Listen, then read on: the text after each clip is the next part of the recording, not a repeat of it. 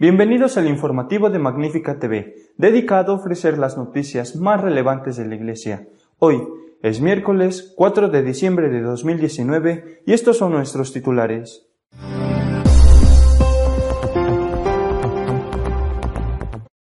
El Papa Francisco ha pedido a los teólogos que no trasladen sus discusiones a la gente, porque solo sirve para confundirles.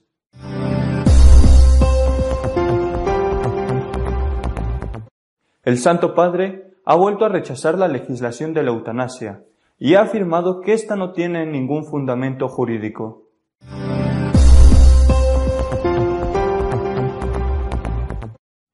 El Papa emérito Benedicto XVI ha escrito a la Comisión Teológica Internacional, recordando lo ocurrido en estos 50 años de vida de la institución.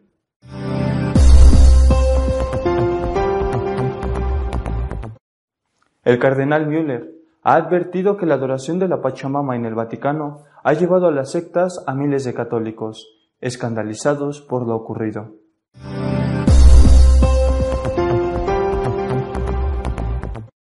El Vaticano ha distinguido con un premio al sacerdote que fundó una institución para ayudar a los homosexuales a vivir en castidad.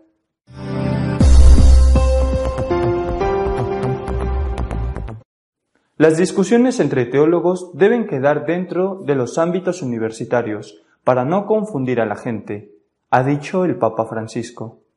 El Papa recibió en audiencia a la Comisión Teológica Internacional por su 50 aniversario. Les dijo que el teólogo debe hacer frente a las cosas que no son claras y arriesgarse en la discusión. Pero al pueblo de Dios hay que darle el sólido alimento de la fe, no alimentar al pueblo de Dios con cuestiones controvertidas. La dimensión del relativismo, por así decirlo, dijo Francisco, debe permanecer entre los teólogos. Es vuestra vocación pero nunca llevarla al pueblo, porque entonces el pueblo pierde su orientación y pierde la fe. Al pueblo siempre el alimento sólido que nutre la fe, aseguró el pontífice. También les dio las gracias por los últimos documentos elaborados por la Comisión, uno sobre el significado de la sinodalidad y otro sobre la libertad religiosa. Sobre este punto, el Papa destacó el riesgo de que un Estado éticamente neutro lleve a marginar las religiones de la vida civil en detrimento del bien común. Les recordó que para hacer una buena teología no hay que olvidar nunca sus dos dimensiones constitutivas. La primera es la vida espiritual. La segunda dimensión es la vida eclesial, sentir en la Iglesia y con la Iglesia.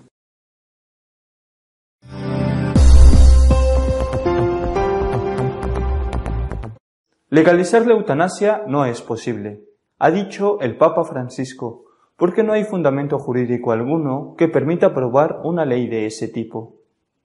El Papa ha asegurado que la eutanasia no tiene ningún fundamento jurídico y ha criticado las sentencias según las cuales el interés principal de una persona anciana o discapacitada sería morir y no ser curado. Destacó el ejemplo de Rosario Libatino en el campo del derecho, al recibir en audiencia a los juristas inscritos en el centro de estudios que lleva el nombre de este magistrado asesinado por la mafia en 1990 y que estudia cuestiones que conciernen al derecho a la vida. Rosario Libatino nos ha dejado a todos un ejemplo luminoso de cómo la fe puede expresarse plenamente en el servicio a la comunidad civil y a sus leyes, y cómo la obediencia a la Iglesia puede combinarse con la obediencia al Estado, en particular con el delicado e importante ministerio de hacer respetar y aplicar la ley.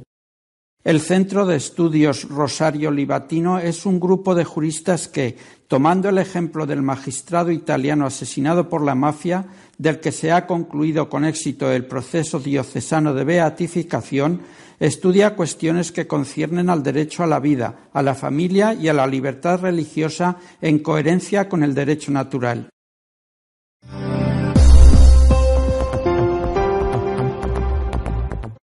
Benedicto XVI ha escrito a la Comisión Teológica Internacional por su 50 aniversario, instándoles a buscar la verdad desde la humildad. Benedicto XVI ha enviado un mensaje de saludo a la Comisión Teológica Internacional con ocasión del 50 aniversario de su creación. El Papa emérito hace un repaso de la trayectoria de la Comisión, constatando sus dificultades y señalando su contribución a la Iglesia.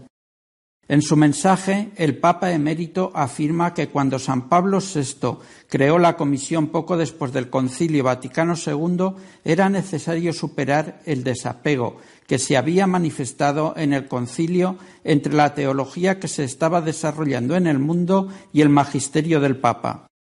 Benedicto XVI se refiere en su carta, entre otras cosas, al debate creado en la Comisión sobre la teología de la liberación, que en ese momento no representaba en absoluto un problema de tipo teórico, sino que determinaba muy concretamente y amenazaba también la vida de la Iglesia en América del Sur. También recuerda el conflicto sobre la teología moral dentro de la Comisión la oposición entre diversos frentes y la falta de una orientación básica común que todavía sufrimos hoy. Me quedó claro en ese momento de una manera sin precedentes, dice el Papa emérito, que reconoce que sigue sin llegarse a un consenso. El pontífice alemán concluye así su mensaje. Solo la humildad puede encontrar la verdad y la verdad a su vez es la base del amor, del cual en última instancia todo depende.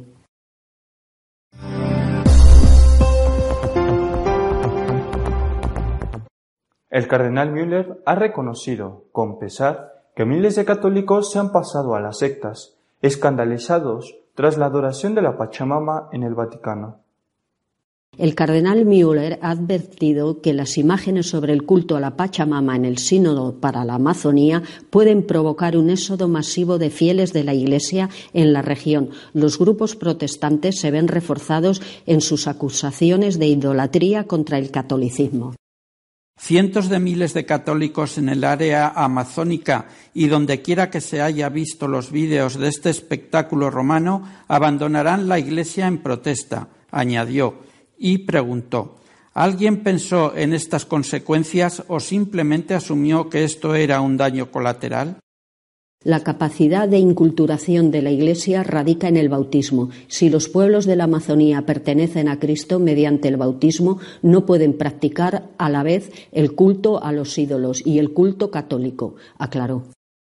Müller recordó que en Licaonia quisieron ofrecer sacrificios a San Pablo y a San Bernabé porque les consideraban los dioses Hermes y Zeus, pero San Pablo les replicó os anunciamos esta buena noticia, que dejéis los ídolos vanos y os convirtáis al Dios vivo que hizo el cielo, la tierra y el mar y todo lo que contienen.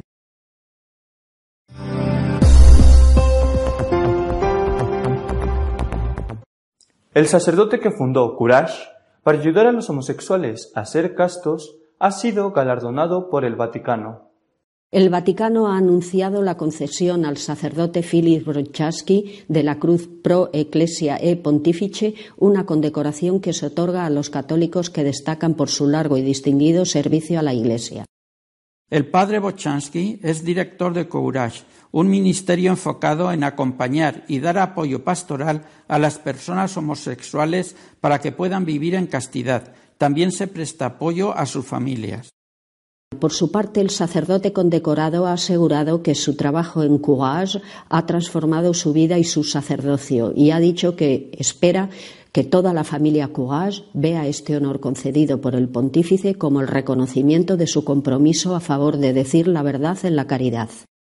La condecoración le será entregada por Monseñor Chaput, arzobispo de Filadelfia, que no solo defiende la doctrina católica sobre la homosexualidad y el acompañamiento de las personas homosexuales, sino que también advierte contra las falsas enseñanzas del sacerdote James Martin y de los obispos que le apoyan.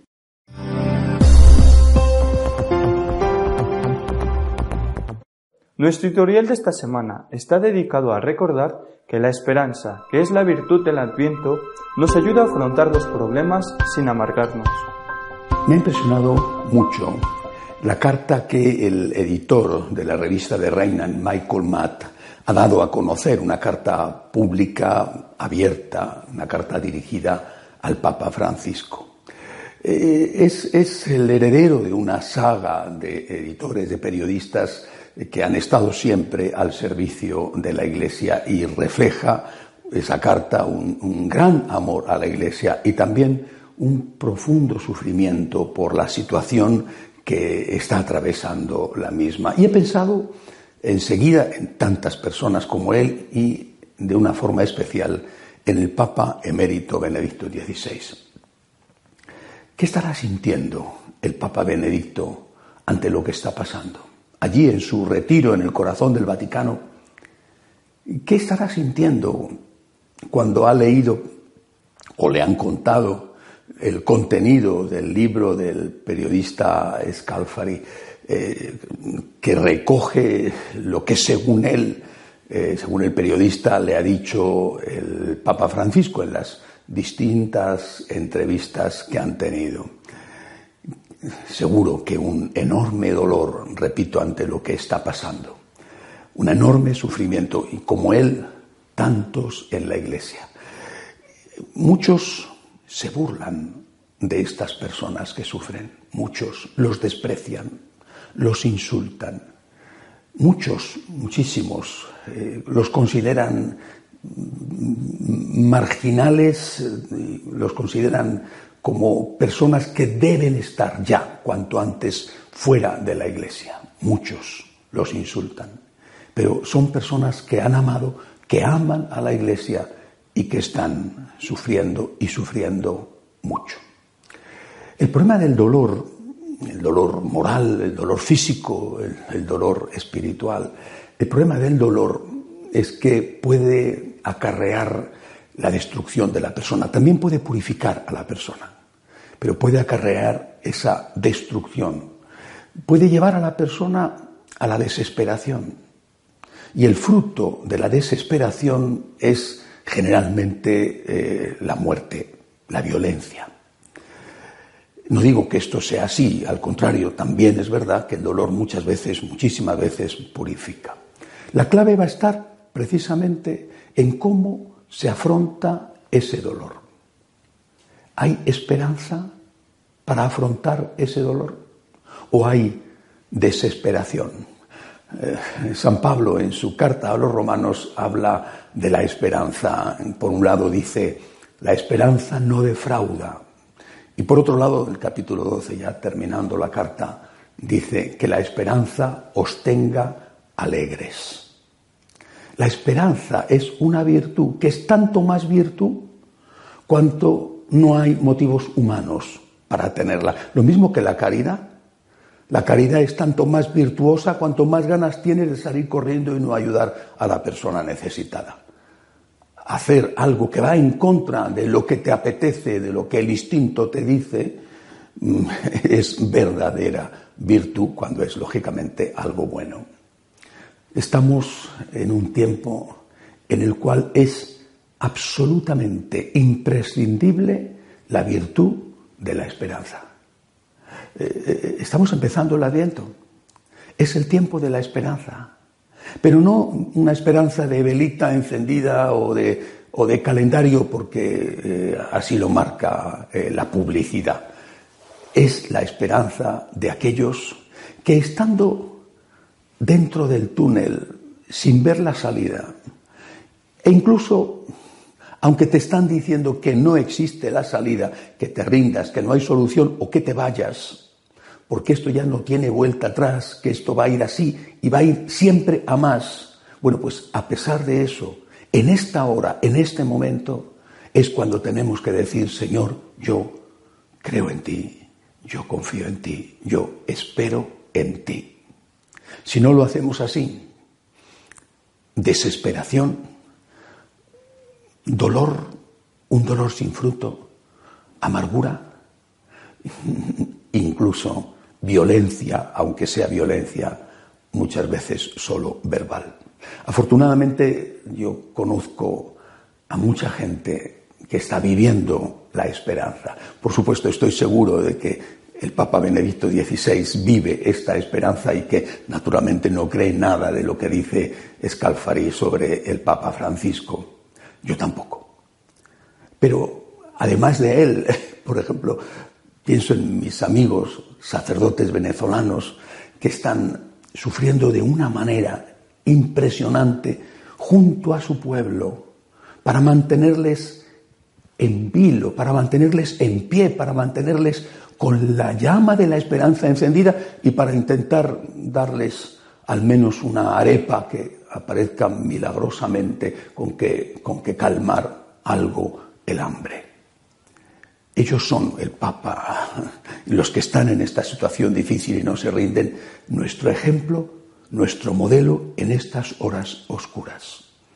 La esperanza nos tiene que sostener, la esperanza nos tiene que mantener alegres. Es la hora de la virtud de la esperanza. Repito, aunque nos digan y nos lo demuestren y nos pongan números delante de los ojos y nos certifiquen por todos los medios posibles que esto no tiene solución y que tienen todo el poder y que lo van a ejercer y se burlen de nosotros y nos insulten y nos amenacen como hacen cada día. No dejemos que la amargura sea la dueña de nuestro corazón, que la esperanza, la esperanza verdadera, la esperanza virtuosa, la esperanza en el Dios del amor nos mantenga alegres. Y que cuando llegue el Señor, al cual tenemos que pedir, eso sí, que venga pronto, cuando llegue el Señor, que nos encuentre no tristes y amargados, sino de pie, alegres y también felices por haber resistido en esta hora tan difícil de la historia de la Iglesia. Hasta la semana que viene, si Dios quiere.